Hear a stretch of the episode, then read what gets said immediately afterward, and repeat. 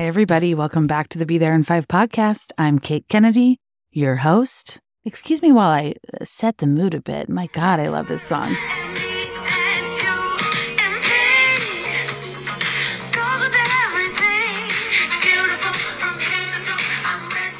Is there anything better than seeing a show or movie or when a pop culture event happens and all you want to do is talk to somebody about it? That's how I feel right now about the Barbie movie, which I went into with like no expectations, especially because the plot was kind of kept under wraps by the promotional efforts. It all was very surface level, and I just did not know what to expect going into it. And I saw it a little earlier than when it came out in theaters. And I currently just have so many things to say that I figured I'd hop on the mic and put this out later this weekend by the time a lot of you see it, if you're looking for a place to talk about this movie because my God, did I enjoy it. I, I I'm going to guess a lot of you did too, although I guess I don't know. It's hard when the reviews aren't out yet. But uh, well, okay, I've seen a lot of formal reviews, but I feel like some of them are kind of missing the point. But I just think the best will like really, really get this one. One of my absolute favorite things to do on this show is to explore the com- the complexities of nostalgia. And like I often say, to, to both celebrate and criticize millennial experiences or brands for the ways these things shaped us for better or for worse. And today's topic, none other than Barbara Millicent Roberts, aka Barbie, like other topics we've discussed on this show, like American Girl dolls or I don't know, the lore of shopping at an early aughts Abercrombie and Fitch, uh, Barbie similarly operates on this fascinating spectrum where depending on your angle, depending on your va- vantage point, it's like not that serious or it's seriously impactful to young people. And there's an interesting duality in like the frivolous nature of a toy, just something you play with for a short period of time. It's disposable, it's the landfill's finest, not that big of a deal. But when you're the age when you're playing, when you're pretending, you are absorbing so much about the world and projecting it onto the scenarios you're playing out with those toys. And what they represent does matter and it does inform your worldview. And you may not be aware that you're absorbing these themes while it's happening, but in hindsight, I certainly do. I weirdly, I've never, I've not talked about Barbie hardly at all on this podcast, but chapter one of my book opens with a Barbie anecdote, and my book actually kind of closes with a Barbie anecdote. Um, don't don't you love how my book just gets you know brought up at every turn? But um i've been narrating my audiobook this week and i kind of couldn't believe like the convergence of themes and it got me really excited because part of what i love to do and what i think is important to do and i don't think that people allow art to do is to meander to examine windy complex subjects for the sake of exploration without resolve. And i've already seen this movie be criticized for circling themes without resolving it or having one distinct point of view. But I'm like, oh my God, that's the point. The entire the entire point is lost amongst the critics. Barbie nor we are meant to be reduced to good or bad, to role model or negative influence or you know, it shouldn't surprise me that the ultimate representation of a woman in a box, people want to be further placed in that box. But Barbie has this extreme level of recognition. I mean, brand awareness most enterprises could only dream of, like Coca Cola. I think the Hulu documentary about Barbie said she, there's like a 98% uh, brand recognition rate globally. And because of that recognizability, Barbie is kind of this evergreen projection of what society demands of women and, and has been ever since her entry into the marketplace in what 1959 and it's just interesting i was reading like anything there's a fair mixture of you know positive and negative feedback. But i do think that this is particularly funny and like life imitating art when people are like well is barbie feminist? Is it for everyone? Is it too liberal? Is it too woke? Is she problematic? Is she promoting impossible body body standards? Is she inspiring? Is she showing young girls the opportunities they have in front of them or eclipsing them to a limited set of options based on her superficial nature. And it's just like all this shit people like want to not only place her in a box, but also argue that she either has to represent one narrow point of view hyper specifically and not stray from it, or represent everyone ever. And it's like you're missing the point if you don't see this entire movie is a giant both and. It's all of the above. It's not meant to tie this up with a bow. I think it's just meant to explore the contours of a complicated piece of pop culture iconography, uh, all while doing something capitalistic in nature, right? Like, I think that's what's interesting. The, the movie did such a good job existentially exploring so many topics and poking fun at its uh, at itself as a brand and poking fun at Mattel, which I was quite surprised by. Meanwhile, Mattel is ca- capitalizing off this venture so unbelievably well that I assume them poking fun at their own brand was like ultimately the least of their worries when they realize what a money making venture this is. Based on the content and brand partnerships, I mean, this movie is targeted toward like millennial women and older, it feels like. I mean, I don't know a seventh grader that's jonesing for a Barbie X Ruggable collab. At first, I was like, I can't believe Mattel let themselves be represented as like a boardroom of men and the goofball like Will Ferrell and all that. But when, when you really think about it, they're not doing something like altruistic or self aware. Like, I just think that that is pales in comparison to how much money they are raking in, not from kids, their usual target demo, but from probably millennial women and older who are experiencing a renaissance with the brand, who are resolving their feelings, their complicated feelings with the doll. There were so many brand collabs. Some of them were really fun and I don't know, I'm into it. But also, I think part of what made me not understand what this movie was about or made me perhaps over anticipate a level of vapidity. Is that a word? Uh, uh, because like the promotional efforts, they were, they were, it was almost oversaturation. It was being super soaked with pink.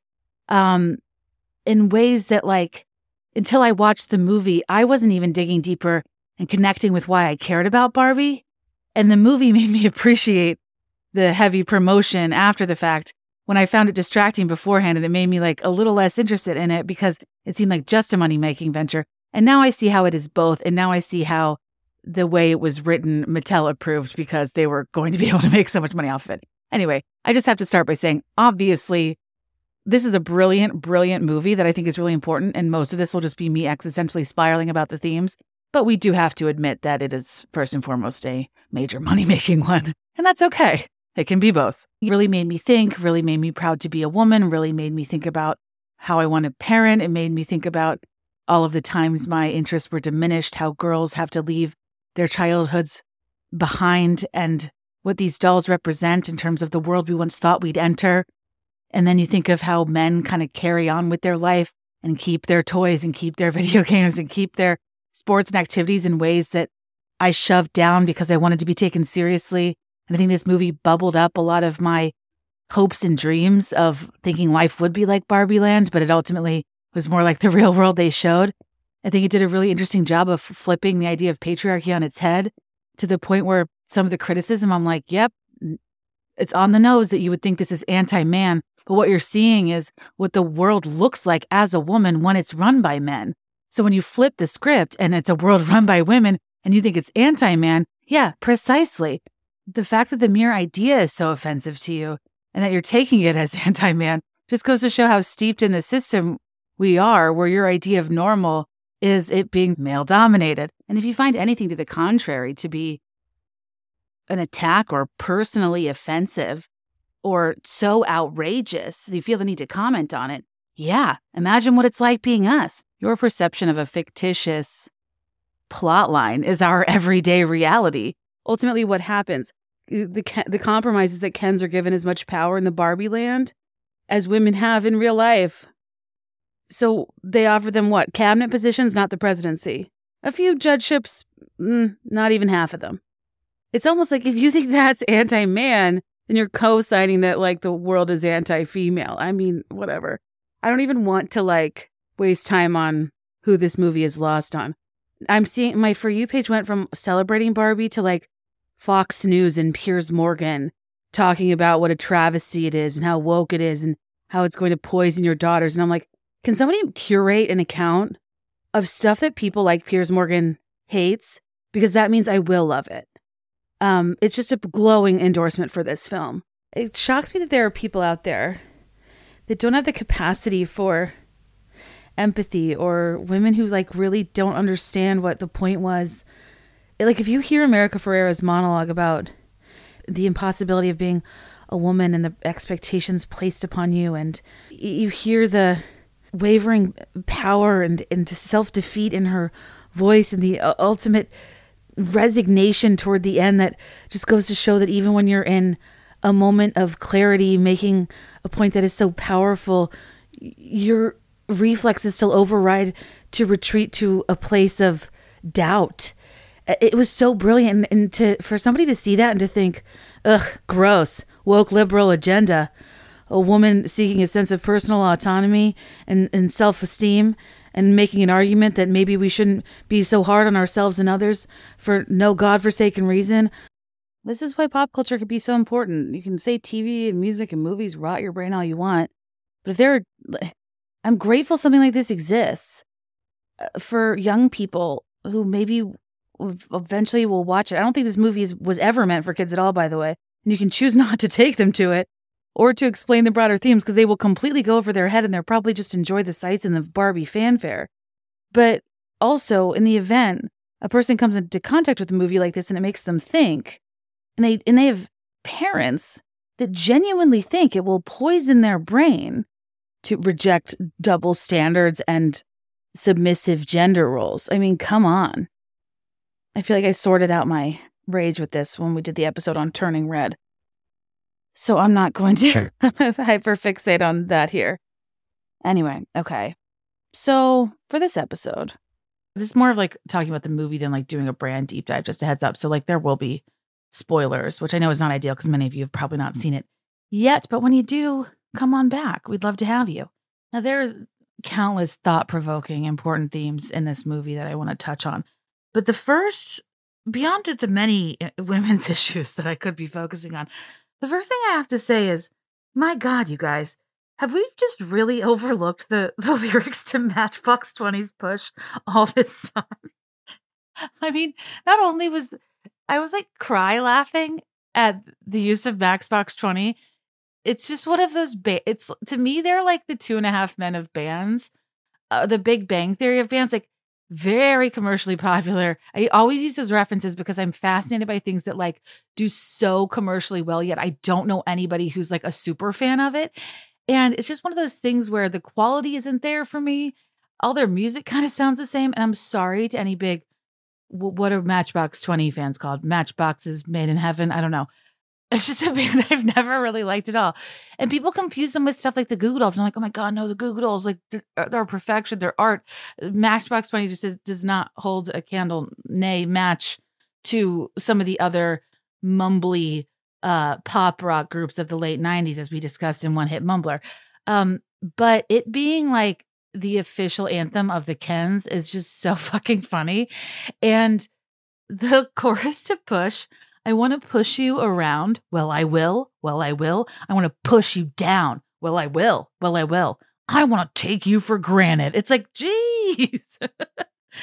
I just, I, I don't know why I loved the Ken singing guitar at them and all singing push so much. It was like the, the absolute right choice. But yeah, I really genuinely liked, I really genuinely enjoyed this movie. I laughed, I cried. It, it made me think. It was visually stunning. I, I I don't I just don't see that many movies anymore that I walk out of you know wanting to see again, feeling better off for spending the time watching it. I really thought this movie went out of its way to dig deeper when no one was really asking more of it than to skim the surface because again the tickets would have sold themselves anyway.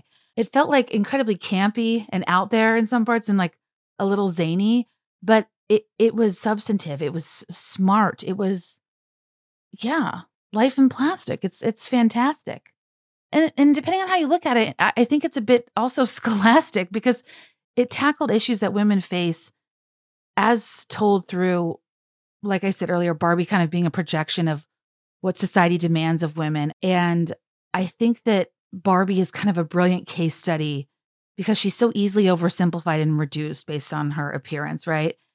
She's seen as the most almost uncomplicated representation of the female form. Yet her cultural significance across generations could not be more complex. And I thought this exploration was really, really well done. As a self identified Barbie girl and a little woman, I'm obviously a fan of Greta Gerwig's work. And I was reading about the early phases of this project. what I didn't realize, so you know, we heard like different, I, I heard different rumblings about it over the years. Like at one point, Amy Schumer was maybe involved.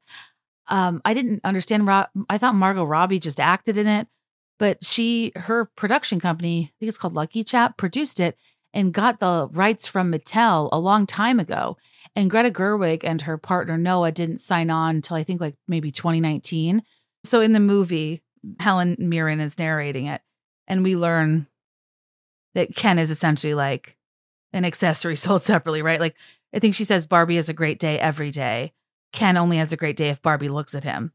Because Ken came after Barbie. Mattel introduced the first Ken doll in 1961, but only in response to letters demanding Barbie get a boyfriend. People didn't like she was single. And Greta Gerwig, in some interview I read a while back, pointed out that Barbie was invented first and Ken was invented after Barbie to burnish Barbie's position in our eyes and in the world. That kind of creation myth is the opposite of the creation myth in Genesis. And I was like, I love that. Like that. Greta Gerwig's work often has like religious undertones, and she went to Catholic school. And I think that influences a lot of her art and her sound bites about. I don't know. I just like love this angle of it of Barbie coming first. I do think it's an important distinction that uh, Barbie, before a woman could open a credit card in the United States, I think is the anecdote. The Barbie dolls were like NASA scientists going to the moon. Like at, at the time, she represented something limitless in that, like, it was uh, legitimately impossible. So she was ahead of her time in a sense. Were those the Barbies I owned? God, no. What I wanted for my future was an ample mane full of glitter hair gel. I was of the glitter hair Barbie persuasion, you know, with the palm tree shirt and the mini skirt, or totally hair Barbie with the multicolored mini dress and the Rapunzel like crimped locks. I spent my girlhood less interested in finding meaning in this life and more so just glamorized lifeguard culture. I was no more deep than than uh, the Kens we saw on screen. But if we're talking about the brand higher level, like that really is important what they were trying to do for our perceptions of careers. I know in the movie they make this grand pitch for like ordinary Barbie, which fine. But what we need to do is give Barbie ordinary careers and we need we need an account executive Barbie, client solutions coordinator Barbie. Barbie, I think, should go to the moon and should snorkel the seas, but she should also be boiling the ocean from a 10,000 foot view to loop back to a paradigm shift so we can synergize best practices. I, I, just have always wanted a more corporate Barbie, and that's just, you know, an aside for my hopes and dreams. We need a Barbie that just like is a part time hostess at a Texas roadhouse who's a victim of the millennial subsidy and therefore just lives off of odd jobs from the gig economy, a bubble that we're just waiting to burst. So when she's not at the roadhouse, or in my case, the CPK, she's monetizing her hobbies on Etsy Maybe she had a fleeting moment of virality and is leveraging it to sell an absurd amount of merch, like Lala Kent buying her Palm Springs home just off of Send It to Daryl sweatshirts. I don't know. I- would like to see gig economy Barbie. Maybe she'll pick you up in her Nissan Altima as a Lyft driver, and then she'll mount your TV as a TaskRabbit. We really can do it all. But anyway, so she was ahead of her time in a sense, but also had this like incredibly problematic, disproportionate body type that like a human woman couldn't even even if you tried to attain it you'd tip over because her proportions were so imbalanced so she was this you know oppressive impossible beauty standard paired with this career woman who came before ken who had career opportunities women didn't have in the real world who would allow little girls to dream and the movie opens parodying i don't I'm have trouble with words again i've been recording my audiobook like seven hours a day i don't have a voice i'm sorry if i'm low energy that talk I talk a lot for my job, but wow, that was a different experience. That was that was quite challenging. Um but the movie opens and this was one of the teasers. I guess it's kind of more of an homage to 2001 A Space Odyssey, like the dawn of man.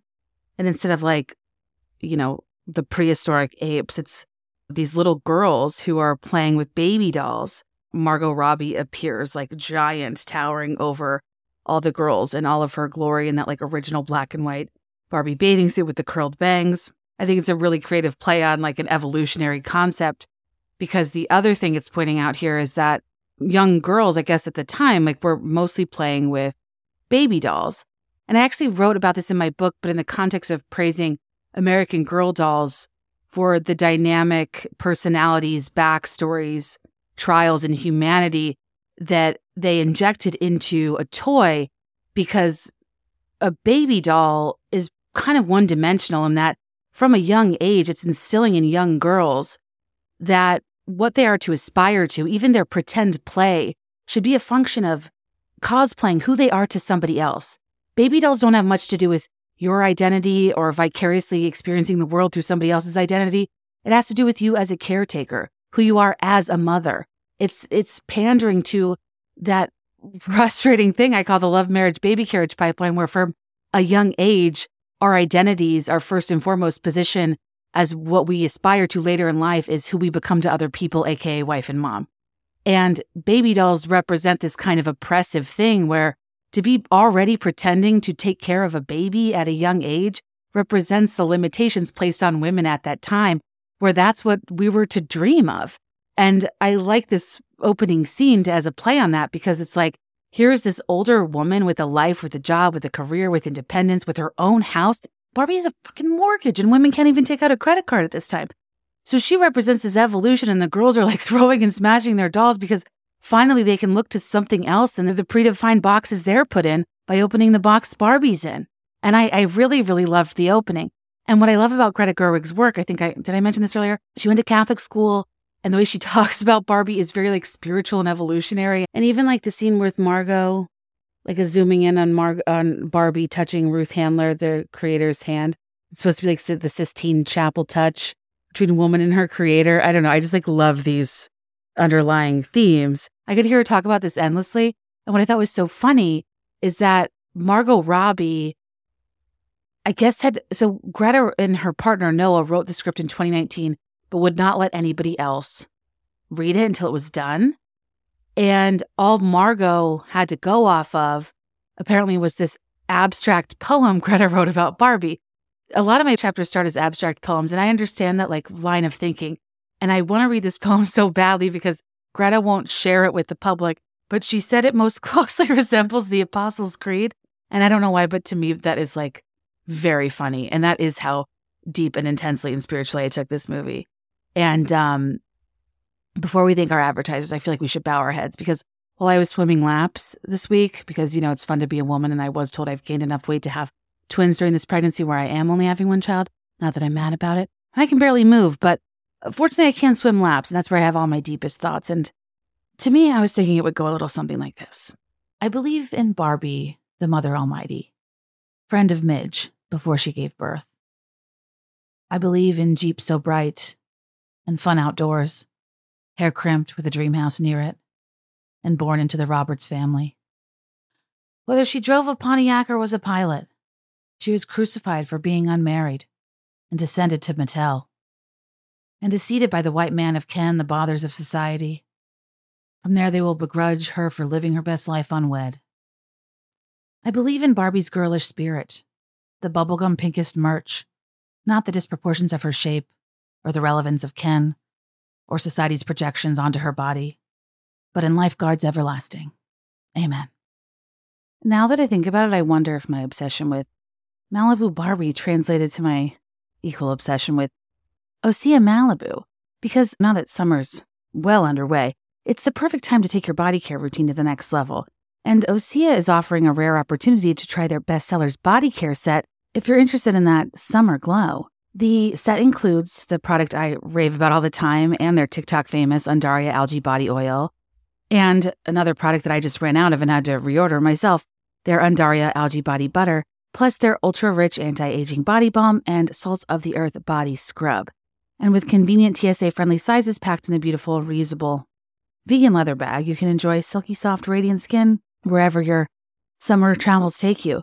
Mine will be taking me downtown to the hospital to have a baby, probably. But when I got my bestsellers body care set, I was stoked because I put it in my hospital bag. I can't live without the lotion and the oil um, on my bump and elsewhere. But for those of you living a more glamorous lifestyle, Osea's Undaria uh, algae body oil is like the kind of cult followed product for a reason. And it locks in moisture literally all day. And you can like sit on your bed and put on clothes and it does not get greasy. I can't emphasize that enough. so many body oils do. And Osea is just top of the line. Anyway, Osea's bestsellers body care set is your new glow to for summer. The set has a value of $78, but right now you can get it for only $52 at OseaMalibu.com. That's an incredible 33% savings. And as a special treat for our listeners, you'll get an additional 10% off when you use our code. This summer, get glowing, healthy skin with clean, vegan skincare and body care from Osea. And don't miss this rare opportunity to try Osea's bestsellers body care set for 33% off and 10% off your first order site wide with code be there in 5 at OseaMalibu.com. You'll get free samples with every order and free shipping on orders over $60. Head to OSEAMalibu.com and use code be there in 5 for 10% off. You know, people joke that day to night fashion's not a thing. There was a day to night Barbie, by the way. Uh, but it kind of is, especially with companies like Pair Eyewear that allow you to change up your look with one item. You can take your glasses look from sunny days to warm nights no more digging in your bag to switch out sunglasses for regular frames, to change the pair you want to wear to work to the pair you want to go out with. You can change your summer look in a snap with their affordable sun top collection, base frames, and hundreds of other magnetic top frames. This company was on Shark Tank. I think it's really cool. You get a base frame that's super affordable, starting at just $60. And then you can match your outfit, support your home team. Kids can rep their favorite superhero or Disney princess whatever you want. The whole family can customize their unique look with magnetic top frame styles that you can use on the same pair of glasses. So the the way I use this most often is having the base prescription eyeglass and then there's a magnetic like snap-on sunglass topper. It's not bulky at all. It looks like I'm just wearing regular sunglasses. So I only have to travel with one pair of glasses and they serve as prescription sunglasses or just regular prescription glasses. It's it's the power of one pair. And they have a variety of lens options. They have light responsive lenses, progressive lenses, blue light filtering, sunglasses. Pair is amazingly budget friendly without compromising on style. And I just think they're great options for the whole family. So express yourself wherever summer takes you with Pair Eyewear. Go to paireyewear.com slash be there in five for 15% off your first pair. That's pair, P A I R, eyewear.com slash be there in five. I mean, where do we even begin? I'll do my best to summarize a bit basically we, we begin in Barbie land after the space odyssey scene. And it's like this glorious candy coated matriarchy with open faced mansions and cartoonishly beautiful and obviously artificial scenery with these like impossibly beautiful Barbies and handsome Kens all greeting each other with a smile and a wave and a hi Barbie to the tune of Lizzo's Pink, which I love. And reading about the set is really interesting that there is no CGI in Barbie Land. And the production designer and set decorator, both women, Sarah Greenwood and Kate Katie Spencer, um, they had like a lot of rules for the set. There was no black, white, or chrome. There's no fire or water. You notice Barbie's like showers under a faucet and nothing comes out. She takes a water slide into a pool that is just like cardboard there are solid waves in the ocean that like Dua Lipa waves out of at one point. I thought Dua Lipa was Mermaid Barbie, but I guess she was technically Dreamtopia Barbie. Her wardrobe has like plastic on it, kind of like it was still in the box. And Barbie is supposed to match the proportions of playing with the toy. So she's just like a little too big for her dream house and for her furniture and for her car. And I love how like they made it seem realistic to ha- how you play with a Barbie. Like, no one's going to walk their Barbie down the stairs in the dream house. They're going to float down to their car or take the water slide or whatever. The set designers, I think, did a YouTube show. It's called HGTV On Set with Barbie. And they talk about how they could have just green screened it, but they built out that entire set. Like it was all real. It was built on a sound soundstage in London where they built the Harry Potter films. And they wanted this set to have the feeling of when a child opens a toy box and they're not disappointed. I mean, you guys remember how magical a dream house felt? Are you kidding? Like the Barbie Jeep, the Barbie camper. Literally, this is why millennials all want to live in vans down by the river and start TikTok accounts, is because of that Barbie camper. I was obsessed with the pools. There were different pools. There was like a spray and play pool that was awesome. There was like a tropical splash pool. I was obsessed with the fountain pool because it lit up. It was gorgeous. And my God, the um the the boat came with a blender. I mean, I also there were so many cars. There were convertibles and jeeps and things that looked like geo trackers, which I think informed my current, still life lifelong obsession with them. I, I I just love like an open top sporty vehicle with a roll with a roll bar that a hyper feminine character is driving and most certainly not off roading in. It just that juxtaposition just really works for me. The accessories, kind of like American Girl doll, like fine furnishings, are very memorable to me because the dolls had accessible price points to an extent.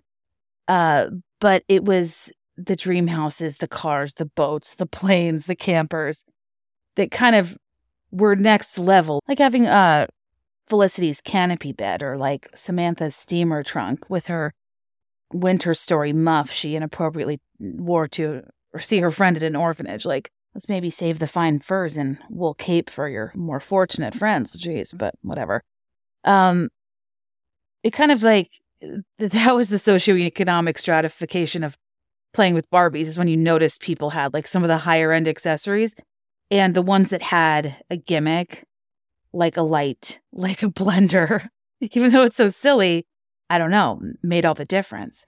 And um, the dream house in the set did not disappoint.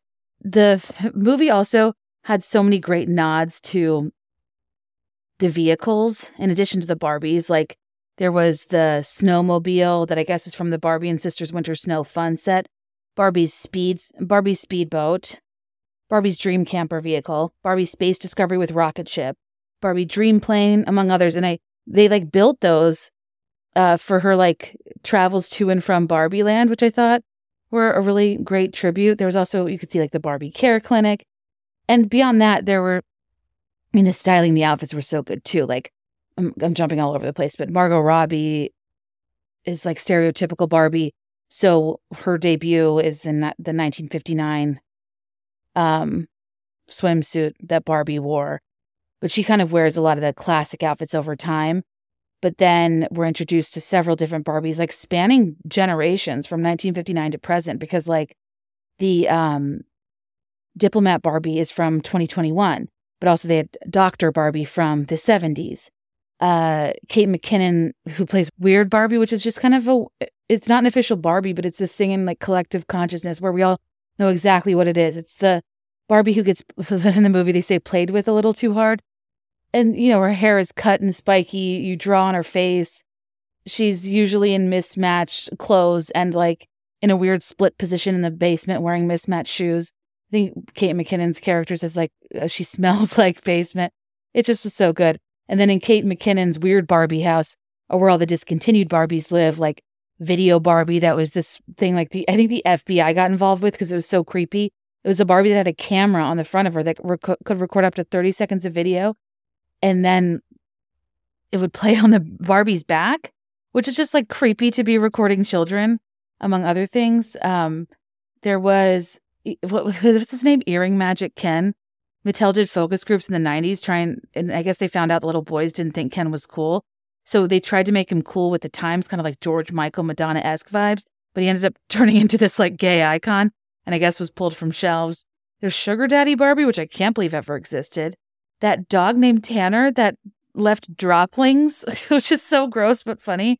And I totally remember him. We see a cameo from Team Teen Talk Barbie, who's one of my favorites, but she doesn't have any lines. But I guess like the main characters are Margot Robbie, stereotypical Barbie, the president played by Issa Rae, Kate McKinnon, who plays weird Barbie, and then America Ferrera, who's actually a human, not a Barbie. And then, of course, Ryan Gosling's Ken and Michael Cera as Alan, so Alan is a doll I was not that aware of because, like most Barbies in Barbie Land, I ignored and wasn't interested in Ken. Nor do I even remember. I, I don't really remember owning or asking for a Ken. Maybe we had one. Um, no, we did because I definitely made my Barbies do it, so there had to be a male character somewhere. But um, Alan turns out to be like the ultimate ally, and he's just such a goof of a character and such good comedic relief. And Alan was released in 1964 as Ken's best friend. His selling point was that Ken's clothes could fit him, and he was dating Midge, Barbie's best friend. I'll get to her in a second. So they could go on double dates with Barbie and Ken, but Alan was discontinued in 1966 for not being as popular as Ken. He was then resurrected in Al- as Alan again in the 90s. They just dropped one L, A L A N, who was Midge's new husband and the father of Midge's kids in the 2000s Happy Family collection. But that got shelved because it came with this highly controversial Midge doll who had a removable belly and newborn from her belly and was like this pregnant Barbie. And in the movie, like Justice for Midge, um, it's a running gag that Midge, the pregnant Barbie, is off putting. Like, even the Mattel executives, like, oh, Midge. Uh, none of the, all the Barbies are so nice and oblivious and kind to everyone and live in this like pure world where they, they're defenseless because there is no negativity, yet they're still like kind of mean to Midge because she's like pregnant and bumming everybody out. In the Lizzo song Pink at the end, she's like, hey, Midge, never mind. I mean, meanwhile, I'm sitting in a theater. I, I'm, I, I'm at a screener and everybody is dressed to the fucking nines, like pink and glitter and perfection. It is just like an amazing, g- girlish pink world of glamour, and everyone is so stunning in their costumes. And I just want to announce to the room that like my swollen ankles like apologize for bringing the vibe down. I like I understand as a heavily pregnant woman that I make people uncomfortable because my very existence looks so goddamn uncomfortable. And you know what? It is. It's not easy to be Midge. I thought I never thought I'd see this movie as a Midge. I thought I'd be one of the Barbies. And and it's giving me my own crisis that I can't even get into, but yeah, justice for Midge, you guys. So there's Midge and there's Alan. And I think they re- reference growing up Skipper. I didn't know about growing up Skipper, but in 19 so Skipper and Stacy are Barbie's younger sisters, right? Skipper was introduced in 1964, and um, in 1975 they they released Growing Up Skipper to help kids understand puberty, and she had a left arm that you could rotate, and it, she would grow from a kid to a teenager in real time, and she like grew boobs, and I think maybe got a little taller, and her skirt went from short to long. So like as as her arm rotated, Skipper grew an inch in height and her chest. so weird. I would love to get my hands on one of those. Anyway, there are so many good references that I know Barbie fans would love, but I especially love and loved and appreciated the the setting and that they didn't CGI and that they went out of their way, you know, when they went from world to world to use the accurate accessories. It was just like a fun visual walk down memory lane that I would have appreciated even without the deeper message. Now, to get into the plot, the the plot was kind of wacky between like, you know, trains, planes, automobiles from Barbie Land to the real world, the way things exist in Barbie Land, the you know red pill, blue pill moment to enter the real world, the fact that people um who play with the Barbies can like project feelings and emotions onto them. I mean, the, the whole like energy of it all. It so much of it was like absurd and campy and zany, but I think that makes a ton of sense because think about playing with Barbies. It's the plot lines you write for them, the ways you have them interact, the scenarios you put them in are probably ridiculous, but it works because it is what you make it. You can do whatever you want with Barbies. That's why they're amazing. The dolls are an invention, they're not real. And this plot could have taken any direction. And what I liked about the movie you sensed from it that like they actually had quite a bit of creative freedom in writing this and were able to make it as fantastical and wacky as it was deep and tell jokes at Mattel's expense. And I just, I think I thought it would go after certain themes with a lot more hesitation than it did. And I just, yeah, it was so good. Let's just like, can we walk through some of it just to recap? Just to appreciate the things we all saw. And then I'll get into my highly subjective, um, personal existential thoughts as a result of this, which I hope the ones everyone has are slightly different. I think that's the whole point. That's what great art does is it makes you interpret things vastly differently. Um, but as I said, we start with Barbie and the beautiful scenery, and we're introduced to different Barbies, and you're very aware of like the artifice of this world, but also that it's like this unbothered matriarchy. We see a Barbie journalist winning a uh, Pulitzer. The Supreme Court's all Barbies we meet the Kens. And like I said earlier, they describe Ken as like Barbie has a great day every day. Ken only has a great day if, if Barbie looks at him. And every night is girls' night. You can tell it's like she's just not really interested in Ken. Like he's just kind of an accessory. Um, he only exists for her, but she he's just kind of around. And they make very like cheeky jokes like he wants to sleep over and they're not really sure why because like again they don't even have private parts. They're like completely sexless yet are supposed to be in a relationship. There's a funny scene where Ken just explains his job isn't lifeguard, it's just beach. And like then they have a the bit about like a beach off. I mean, it's like a whole thing. In addition to, you know, the all girl sleepovers every night is girls' night. At night they have these, you know, disco dance parties. And in the middle of one of the disco dance parties, I think it's Dua Lipa song Dance the Night Away. Barbie says, You guys ever think about dying? And it's like, you know, stop the track. The next morning, Barbie's shower isn't working. Her milk has expired. There's some weird stuff in her world. And then, you know, as we know, her impeccable high arches fall flat and she has flat feet. And that's kind of a gag. And uh, they make it so her smooth plastic lacquered legs are struck with, you know, God forbid, cellulite. And she's like, what is happening? and they the her Barbie friends tell her to go see Weird Barbie, Kate McKinnon, Kate McKinnon's character, and then they proceed to have like a Matrix type parallel happening where whoever's playing with her is projecting her emotions onto her, and she has to go see the girl in the real world who's playing with her. And the Matrix piece is like holding up two shoes red pill, blue pill vibes. Kate McKinnon holds up like a stiletto heel and she can continue her life in Barbie land and ignore it, or she can take the Birkenstock and see the truth um, about the universe. And she's like, the choice is yours. And of course, she like picks the stiletto, but the whole point is she's supposed to find the truth and enter into this journey of self discovery. And that's when we get all the great scenes with the original Barbie like transportation vehicles and the outfits that match them. And this is where the infamous rollerblade scene comes into play.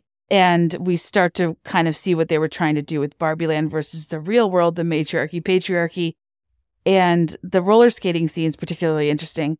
So Barbie starts to notice while she's rollerblading on the boardwalk, she's getting objectified to saying, you know, give us a smile, Barbie. She's kind of being like ogled and objectified while Ken's being high fived. And, and Barbie's kind of like, why are these men looking at me? And Ken's like, they're also looking at me. And they have two completely different reactions to being stared at. And then Margot Robbie says, like, I, I basically introducing this concept of self consciousness. I don't know what to call it. I'm conscious, but like of myself. And then you, when you think about it, you're like, oh, I mean, tying back to the religious spiritual parallels. Um, in one interview with Greta Gerwig, she said in the movie when it starts, she's in a world where there's no aging or death or pain or shame or self consciousness. And suddenly she becomes self conscious. That's a really old story.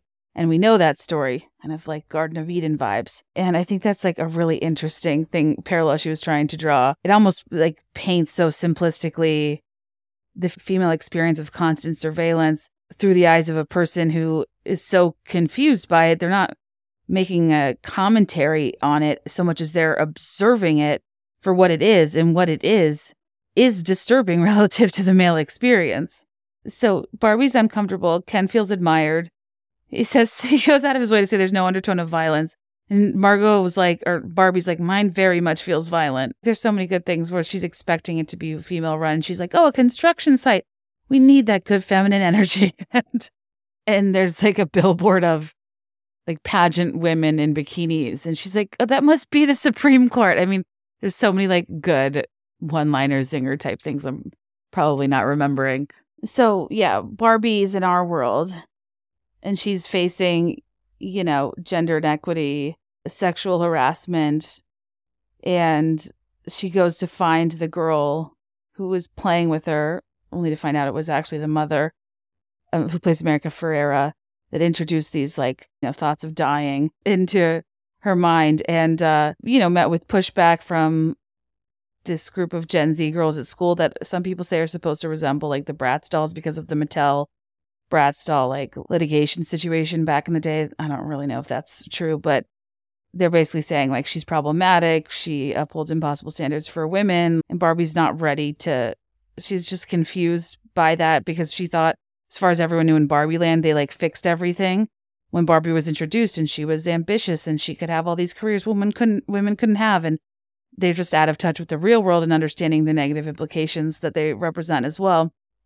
And um, it's just kind of like this horrible experience for Barbie, who is very much crying and emotional and experiencing all these things she hasn't before.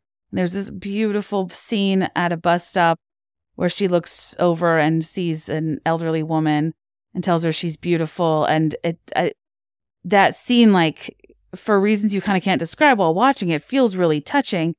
Come to find out that woman is Barbara Handler, aka Barbie herself. So her mother, Ruth Handler, who in the movie Ruth Handler's Ghost is played by Rhea Perlman. You know, thank God I needed a redemption arc for her after her role in Matilda. I've always been kind of scared of her.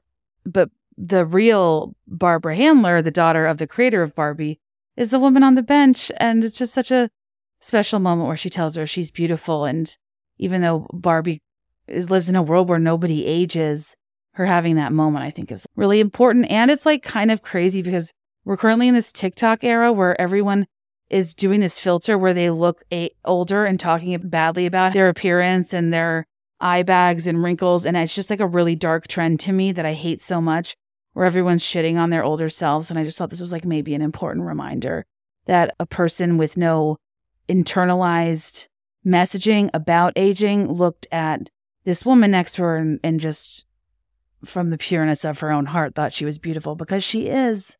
In the middle there we we meet Mattel CEO played by Will Ferrell and they talk about you know empowering women and blah blah blah. But it's like a boardroom of all goofy men and they when they realize Barbie's gotten out into the real world it could have catastrophic effects so they go on this adventure to basically arrest and find Barbie or put her back in a box but Barbie at the last minute like decides not to she then goes to see the ghost of Ruth Handler, who started Barbie, which is a really touching scene.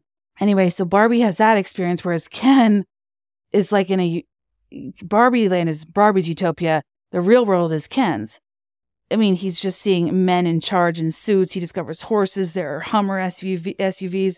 He's living for the toxic masculinity. He's just having this great experience. And when they return to Barbie land, um, Barbie's still struggling and Ken becomes this like incel character. What's funny about Ken is like, so he learns about patriarchy and probably because he's a fashion doll, like he kind of just adopts, he's kind of ridiculous. So he's not that threatening, but you know, he puts on a lightning bandana to signify his change. He starts wearing like S- Sylvester Stallone esque fur coats. He's obsessed with horses. He turns the Barbie dream house into his Mojo Dojo Casa house. He like is kind of cosplaying a toxic masculine guy. So the other world, Ken, I mean, Ken's job is just beach. He's wholly dependent on Barbie. He only has a good day if he she looks at him like he just doesn't have his own identity, but he learns about patriarchy and like men running everything. He comes back to Barbie land and persuades the other Kens to completely kind of brainwash and subjugate the Barbies. They become these like agreeable girlfriends and housewives and maids and they listen to them play guitar at them and sing Matchbox 20.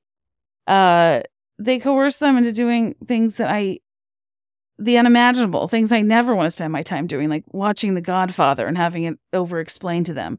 Meanwhile, Barbie tries to first convince Ken to, and the Barbies to return to how things were, but isn't successful. And she kind of, she actually has a moment of like, kind of basic white girl fragility that I think was interesting where she's just overwhelmed and she's like, This isn't my job, someone else do it.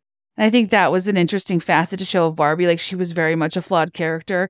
And it's kind of that reaction of being like, I know this is bad and I'm so overwhelmed, but like I'm not maybe overly affected by it. So maybe it's somebody else's problem type vibe. I don't know how to explain it, but I thought I just thought that was an interesting scene where she's about to give up and be exactly who Sasha, the young girl, thought she was, that is doing nothing to meaningfully advance women and everything just to, to keep them exactly in the same place and reinforce these impossible standards. And she snaps out of it with encouragement of Sasha and Gloria, Sasha's mom, played by America Ferrera. And they go to the abandoned toy house with Weird Barbie and they like make a plan to regain their power and prevent Ken's from from altering the Barbie Land constitution.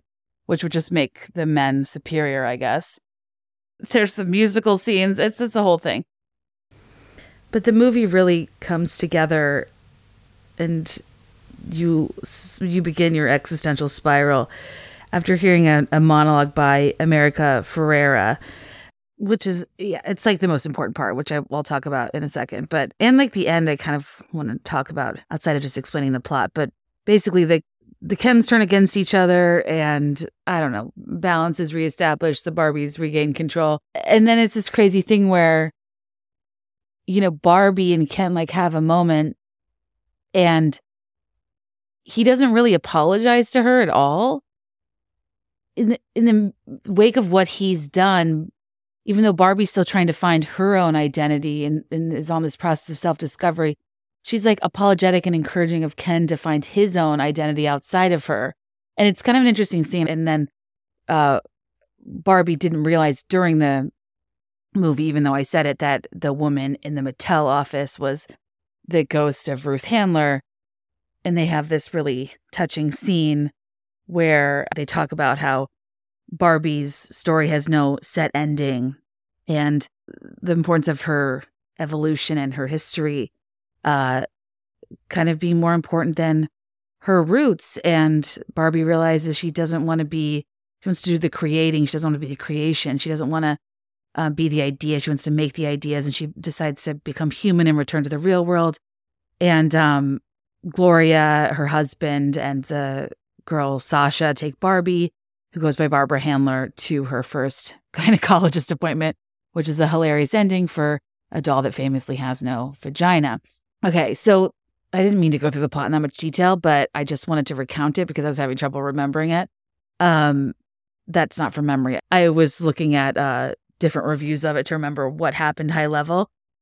But I think the most meaningful things that I want to now spiral about is like, I want to talk about the monologue and I want to talk about what I think is another parallel of Barbie Land in the real world, not just as a, a device to juxtapose the role of patriarchy um, and make us think about how this looks when it's flipped, but also kind of Barbie Land as a metaphor for the open ended, limitless, pure uh, experience of playing make believe with things like Barbie in your girlhood and the slow but sure ways you are taught to be self conscious. You were taught to self regulate. You were taught to prioritize being liked over the things you love.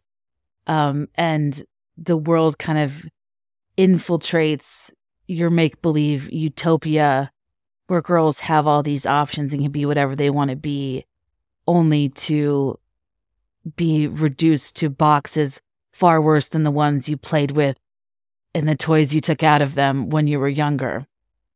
Um, but first, okay, the monologue. I don't want to. I don't want to spoil it. I just told you the whole plot. Um, I can. I found like a script of it online, and I don't want to recount the whole thing because it's just special and should exist in the movie.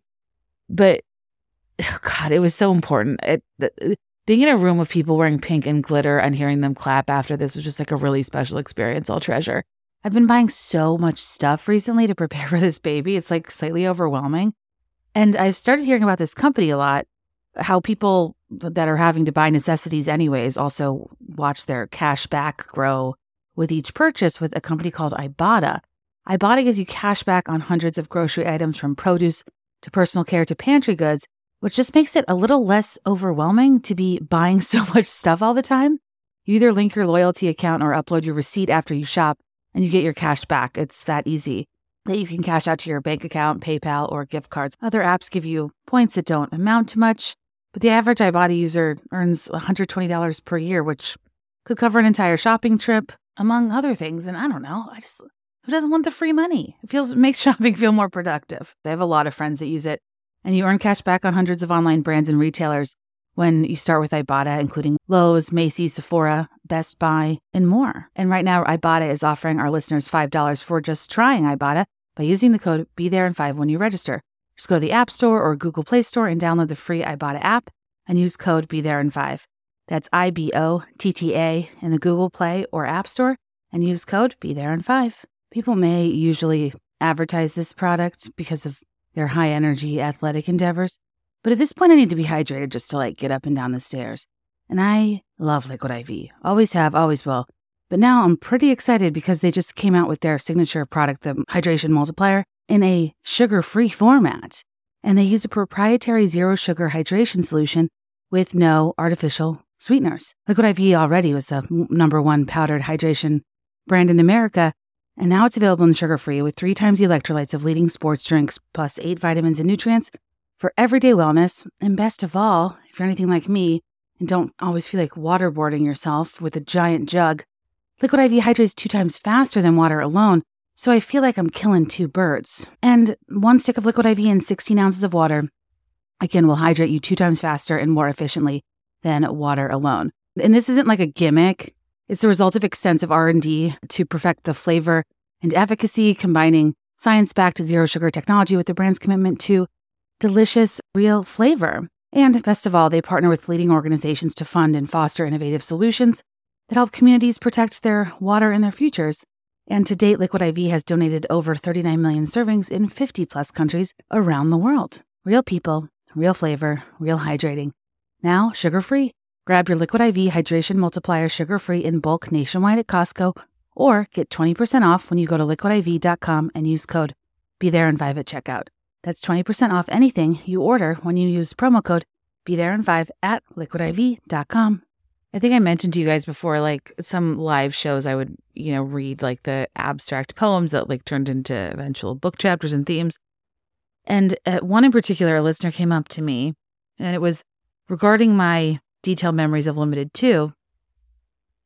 And she mentioned that my memories from that time were likely so vivid because research shows that girls' confidence peaks at age nine and then takes a nosedive, whereas male confidence rises. And it was an interesting turning point for me and kind of understanding the role nostalgia plays in my life and career and how I think part of my obsession is not only that I like to spark joy and use my observational nature to have other people remember who they were and the things they loved that maybe felt diminished at the time, but I think for me personally, as a person who really struggled with their self-esteem as many do, and who admittedly like didn't have it's not that I had a hard childhood or a tough family life. I'm I was such a function of my environment and there were many forces that kind of whittled away at my confidence over the years and that's part of what I explore in my book. Um how much of a product our envi- of our environments we can become and how pop culture for better or worse can shape us and um I think some of the wistful whimsy ways I talk about girlhood is a function of that confidence that listener mentioned, because that was like a really specific time that I felt more defined by my capabilities than expectations, where I just did what I loved because I loved it. And I wasn't really that concerned about being liked. Uh, walking away from this movie, I, w- I really was kind of thinking about Barbie Land as this blank slate of girlhood where self-consciousness doesn't exist. That that's not something that is inherent so much as it's taught. So you spend your that time just like being just existing just dreaming pretending make believe you're you're using your imagination and everyone's telling you girls can do anything. The world is your oyster and you set up all these dreams only to move through your adolescence and and kind of realize how many things are out there that work overtime to wear down your confidence and they do so successfully and I guess it's no wonder to me that the time when I felt most confident would be so vivid to me. And that's why that data point was quite profound. And I dug into it more. And I can't remember. I'm sorry if I can't remember we've talked about this on the podcast. So there's a 2018 book called Confidence Code for Girls that examines what they call the confidence gap. And the authors, Claire Shipman, Katty Kay, and JillEllyn Riley, partnered with YPulse to survey more than 1,300 girls from ages 8 to 18 by their parents. And what they found is between the ages of 8 and 14, girls' confidence levels fall by 30%. At 14, when girls are hitting their low, boys' confidence is still 27% higher. But the, there was one quote that stopped me in my tracks and that really inspired me a lot, honestly, when I was writing my book. It was an interview the authors did with a Stanford psychologist named Carol Dweck, who said if life were one long grade school, women would be the undisputed rulers of the world. And they examine the factors that contribute to adolescent confidence. And one of these things is that women, young women, are encouraged and rewarded for perfectionistic and people pleasing behavior. So then young women learn to place their self worth in the boxes they check for other people. And perfectionism inherently has like a level of, of risk aversion. There are implications for being rewarded for perfectionism. So that prevents many young women from kind of the ongoing replenishing confidence you would find in stepping out of your comfort zone, stepping outside the box, trying something new, taking a risk, which are important when you're young to actually start to produce your own self esteem rather than have to get it from other places. So it's almost this issue of becoming overly reliant on outside validation because young women, more so than young men, are rewarded for being good, for people pleasing behaviors, for being cooperative. And I think it's so interesting that it's like at the age where you kind of stop playing with Barbies, that's when these outside forces kind of can erode your confidence or your reward system kind of changes. And all of that playfulness and dreaming and, and imagination that's a product of what you don't know kind of dwindles as you feel more and more limited to sources of outside validation to make you feel valuable. And it just becomes a lot less about you and how you see the world and about everyone who's looking at you. And I just think that it was, I don't know, it was a moment for me in understanding like why I like nostalgia, maybe why this movie hit so hard. I do think in that Barbie land type phase where we're not impacted by these forces yet, you feel more defined by possibility, by your capabilities than by expectations. And it is interesting to think of the the shift from these outside forces existing but not really affecting you yet and then as you become a young woman and move through adolescence the way you know your purpose can feel very eroded to the male gaze toward to to institutional metrics of validation like grades um to eventually move on and get older reducing myself over the years to just simply trying to be hot and fun to get men to like me to you know hustle and grind in the workplace to not be liked but be taken seriously which is its own form of a shift as you move through life where you realize at certain phases you're just trying to be accepted, then you're trying to be hot, then you're trying to be desired, then you're trying to be taken seriously. It's, it's like all the while, what do I desire? Why am I not taking myself seriously? Why don't I believe that I'm beautiful? And then you ultimately enter this pipeline to where you're told the ultimate fulfillment is as wife and mom, which is again what you are to other people. And you look back on your girlhood and you're like, damn, I was just allowed to exist. I belonged to myself. And it's interesting thinking of being Barbie playing age before that confidence gap occurs. And you're not overthinking it. And you didn't even know that Barbie represented this kind of lightning rod of how people thought she needed to represent every woman and how people, the discourse about her being problematic or not, or her body proportions. And well, yeah, she is responsible for impossible beauty standards, there's also part of her that's really productive in how she represented options for young women. And it can be both. But at that point where you're not really aware of all of the harshness and double standards that you'll eventually grow to deal with, the very thing you're playing with embodies them. And it's just kind of interesting and makes me like empathize and more drawn to Barbie, I think, realizing that. And then when America Ferrera goes into her monologue and is, you know, talks about like somehow we're always just doing it wrong. We're, we're expected to be thin, but not too thin. You can't say you want to be thin. You have to say you want to be healthy, but you also have to be thin. You have to have money, but you can't ask for money because that's crass. You have to be a boss, but you can't be mean. You have to lead, but you can't squash other people's ideas. You're supposed to love being a mother, but don't talk about your kids all the damn time. She goes on and on and on to talk about all the all of these ways that we feel the double standards. We know the system is rigged, but we're supposed to be grateful. We're supposed to uh, put a smile on our face and be so uh, filled with gratitude for the table scraps we're left with. Uh, we, we endure this intense self regulation, not just by men, but by women alike, because we're all a part of this system. And it's exhausting tying ourselves into knots so people will like us. And she ends the monologue with saying, if all of that is also true for a doll just representing a woman, then I don't even know. And that's what I mean by the retreat that's found within the monologue that's so powerful. She delivers it a little insecurely. She ends it without resolve. She almost is backtracking, and, and that's that's so relatable. E- even in our most uh, uh, poignant moment moments, we, we are exhibiting the very behaviors we're speaking out against because that's how deep the conditioning is. That we shouldn't be taking up space, that we shouldn't be complaining, that we should just be grateful. And I just think the point is that Barbie and all women, unfortunately, most of us with less ample arches, live their lives tiptoeing, trying to embody the standards set for us that we never even asked for. And the bar is set so high, it leaves most people unable to reach these standards, which leaves us envious or hateful toward the people who do reach those standards because they're maintaining them. All the while, what did they do? They strove for and succeeded at the thing they were told to do, just like we tried, but we fell short. And now we're holding it against them, but not the people that set the standards. And if you meet and uphold the impossible beauty and body standards, you're the enemy. If you can't meet them and reject them, you're judged just as well. And it is impossible to be a woman. To quote my friend Nora McInerney, there is no good way to be a woman. It is exhausting most days to feel like there is no right way to be a woman, but for a moment, this movie made me feel like the best part of that is there's no wrong way to be a woman. Ultimately, better than being the type of woman that fits into a box as idyllic as Barbie Land looks. It's not reality. And the best thing you can allow yourself to be is just human.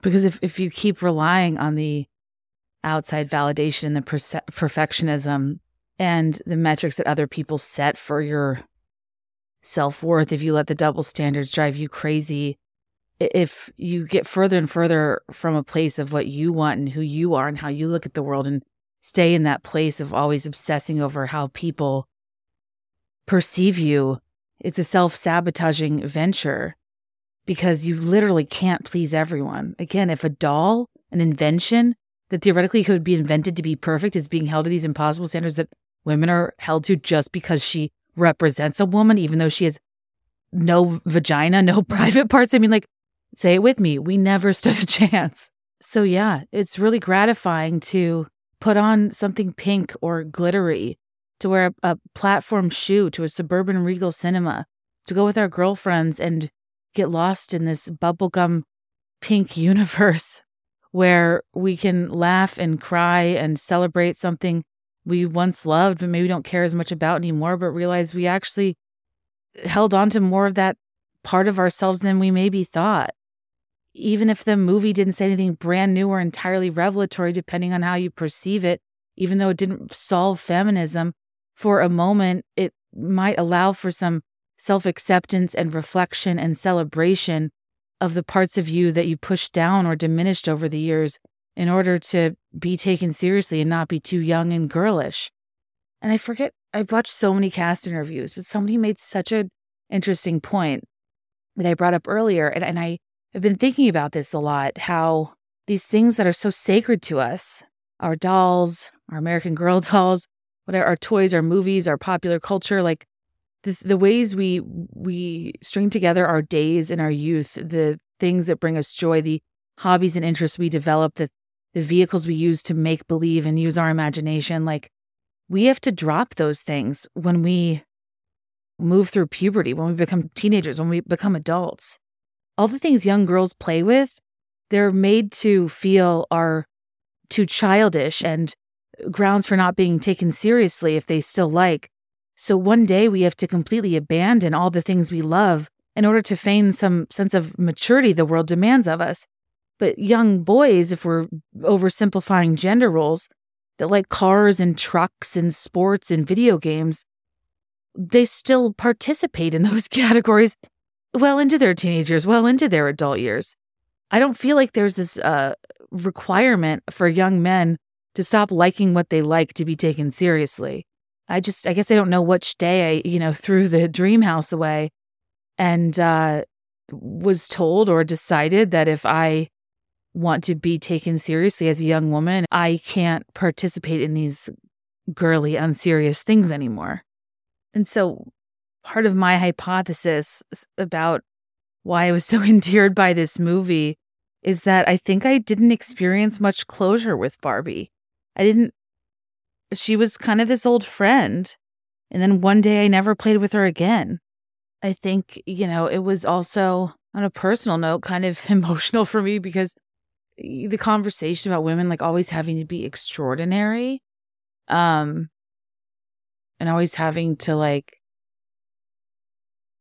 be palatable and please people and this that and the other it's like it kind of takes on a whole new life uh during pregnancy and as i've told you guys like I, i've the body dysmorphia and body image issues i've been feeling are a surprise to me because i just assumed that when i got here i'd be uh, consumed with creating life and just being healthy and the baby being healthy and yada yada yada. And yes i care about all those things but when you're conditioned to and rewarded the more you look like this doll like fantasy of a woman, when, you know, if all else fails in life, you can teach yourself how to be pretty.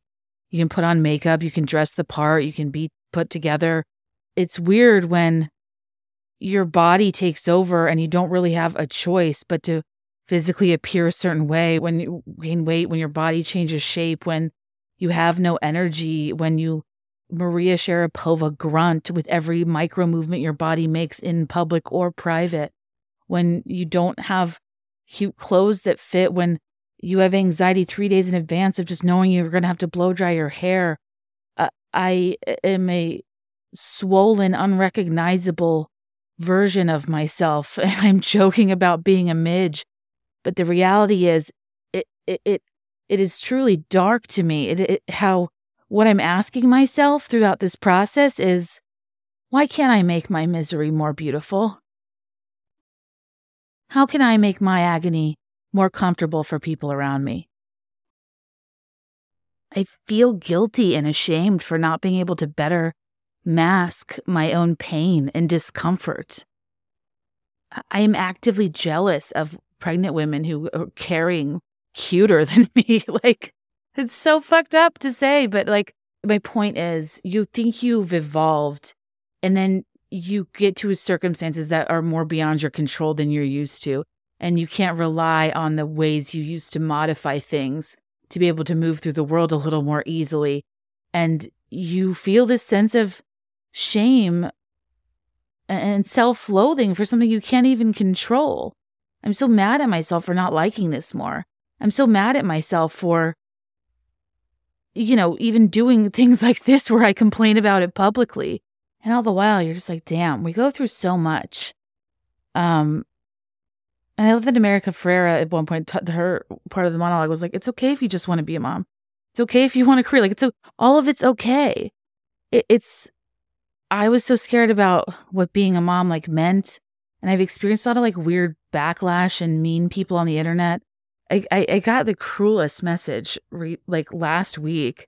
I get them all the time, but this person was like, I can't wait to see you ruin your life by choosing to have kids and whatever like basic name you think is really original you give your child and like good luck when this blows up in your face like the, the anger people feel toward me exploring wanting children or not than uh, deciding that I wanted them or getting more in touch with the side of me that wanted them um, has been an interesting backlash that is not greater than the support, of course, but it still stings. And, and it just, to me, like that would be a thing that nobody would ever say something about. You know, you would just assume you'd be supported.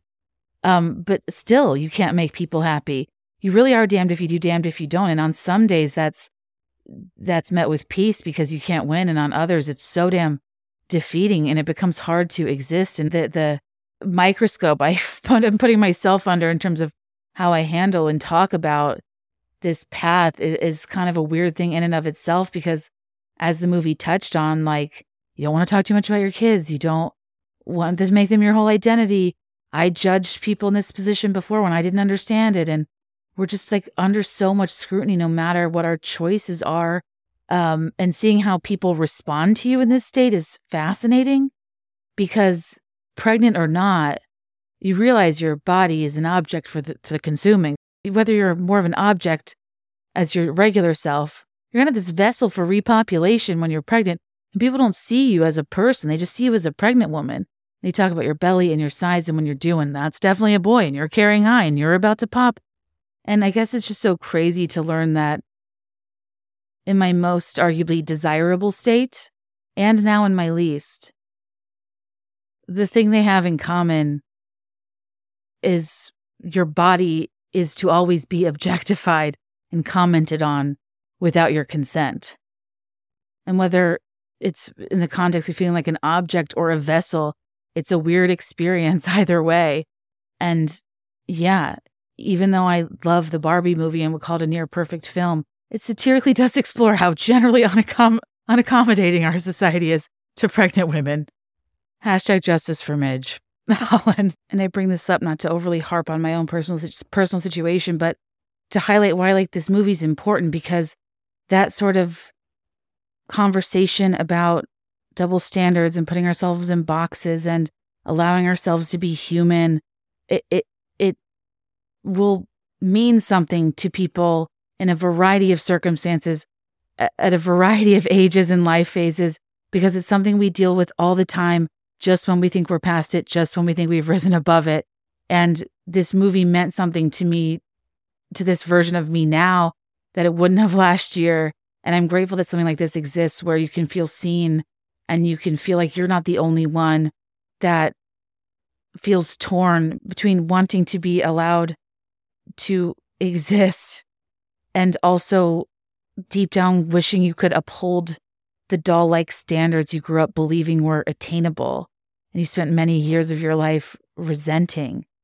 Uh, and you still spend a lot of your time envying other people who embody it. It's confusing. And I think that not feeling one way about something or feeling really clear or evolved makes me feel like I always need to be under construction. But that's kind of the lie is that to be worthy, you need to always be working on yourself. And like, it's okay that a lot of us are hypocrites and deal with our lifelong conditioning and our adult maturity and self actualization that wants to counteract that conditioning, but it's just simply not that easy. It's a really beautiful thing to that quote to think, you know, mo- as mothers, we stand still just so our daughters can see how far they've come. Um, like, what a beautiful sentiment of how many of these experiences that we've been through, our mothers went through, their mothers went through, and so on and so forth. And with every, with passing time with each generation, you just hope things get a, a little bit better, and you hope to instill less of those internalized things and the people you bring into this world. And what connects us is that innocence and wonder of girlhood when our options are open, when things feel limitless. And even though life ultimately whittles away at our confidence and we realize all the things we're limited to only to be gaslit by self help gurus that then tell us our failures are a product of our limiting beliefs and therefore our fault. I just at the end felt like I was able to breathe and be like, yeah, this is complicated and not getting resolved soon, but we're all human. We all deal with the same shit. We all have to celebrate pink, girly, glittery goodness. And it was really freeing to be able to laugh at the Ken's expense for a minute. I felt emotional at the idea of not being the creation, but the one creating, like the one participating in life and all of its messiness instead of being the object that's a perfect outcome. The the sentiment of, you know, Barbara being like, I created you so you won't have an ending. Uh, just was so good, you guys. I guess what I was saying, the the point is for me, I took it at face value for it's very creative, palatable, funny yet poignant patriarchal commentary. But I also thought the transition from Barbie land to the real world was a parallel for, you know, growing up if you're lucky. You're hopeful of what the real world has in store for you and you genuinely believe you can be who you want and your dreams can come true only for it to slowly but surely compromise your, your self worth when you realize how much of your value can be steeped in systems beyond your control and is a function of others' opinions. And in many cases, it's you're not overthinking it and everything's fine. But in more vulnerable moments, you almost feel lied to about what it would be like. Um, and it's no wonder, like the data I shared with the confidence gap, like the metaphor of moving from Barbie land to the real world, that naivete to reality, aka moving through your adolescence from a child to an adult to totally oversimplify it, like females experience what Barbie did and their confidence declines and males experience what Ken did in maintaining or exceeding it. That's because in many ways they're set up for success and we're endlessly scrutinized. And I guess the movie meant something to my inner child in that sense. Um, but my whole spiel about the midge of it all is like, it's still equally relevant to me today as an adult, where no matter how far I've come, each new experience kind of greets me with a level of vulnerability that makes me fall for these lies we're told all over again. And even though I'm experiencing this thing unique to women, it's theoretically empowering. I mean, I'm 3D printing a human. Like intellectually, spiritually, conceptually, I get it. It's important. I th- I should rise above all of this. But still, yet I am still somehow so self conscious of how I talk about it, how I look, how I act, what you think of me talking about it, if I'm going to be reduced to just that role. And I just feel so damn badly for not always leading with first and foremost gratitude, like she said in the monologue. But then today I sat inside alone all day because my husband was at a wedding that I wasn't allowed to travel to. He was in it, so he needed to go and I wanted him to go. But it was a little too far away for me to go and I desperately wanted to be there and there was a block party on my street and a food truck right outside that I wanted to go to so bad. But I what I do, I hid inside all day. Simply because I cannot deal with another comment about how I'm about to pop and it's any day now because it's not. I have several weeks to go. And if you remind me of it, I may cry. And just because I'm having a hard time right now, and all the while, I just feel badly that my suffering isn't more beautiful. And I, I think it's the movie meant something to me because even when we're doing the most and experiencing difficult things, this still this self surveillance is hard to shake. That's how deeply it runs.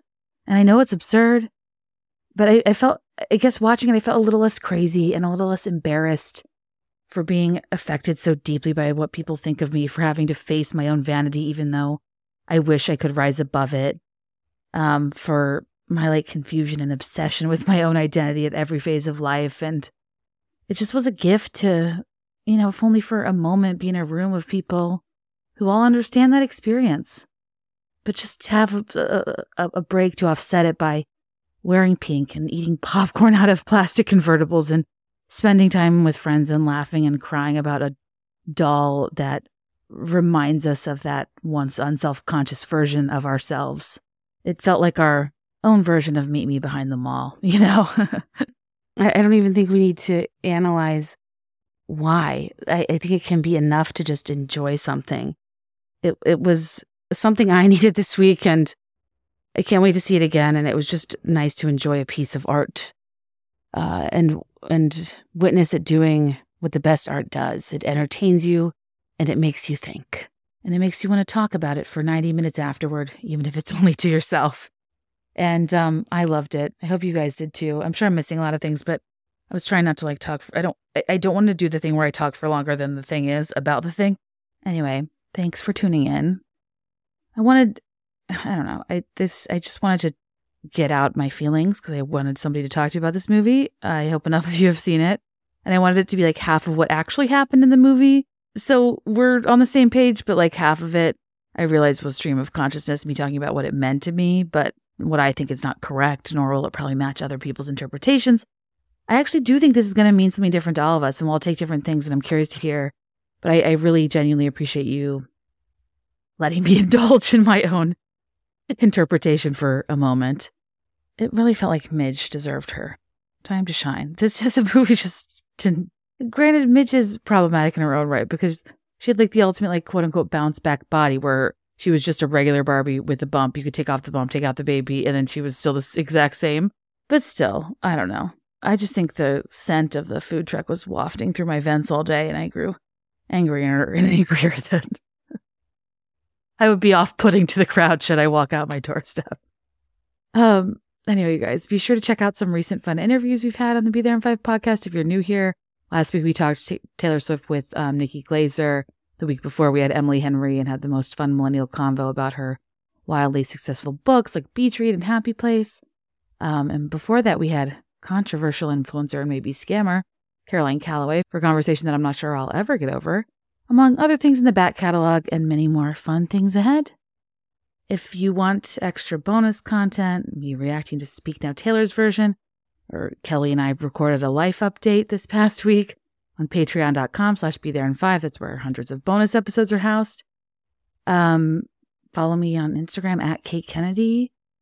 Tag at Kate Kennedy at Be There in Five if you like this episode. The most helpful thing you can do for an independent production is to rate and review five stars, tell a friend. Um, but most importantly, just thank you for being here. Thank you for the privilege of your time. And as always, let me know your thoughts, and I'll let you know mine. I'll be there in five. I swear.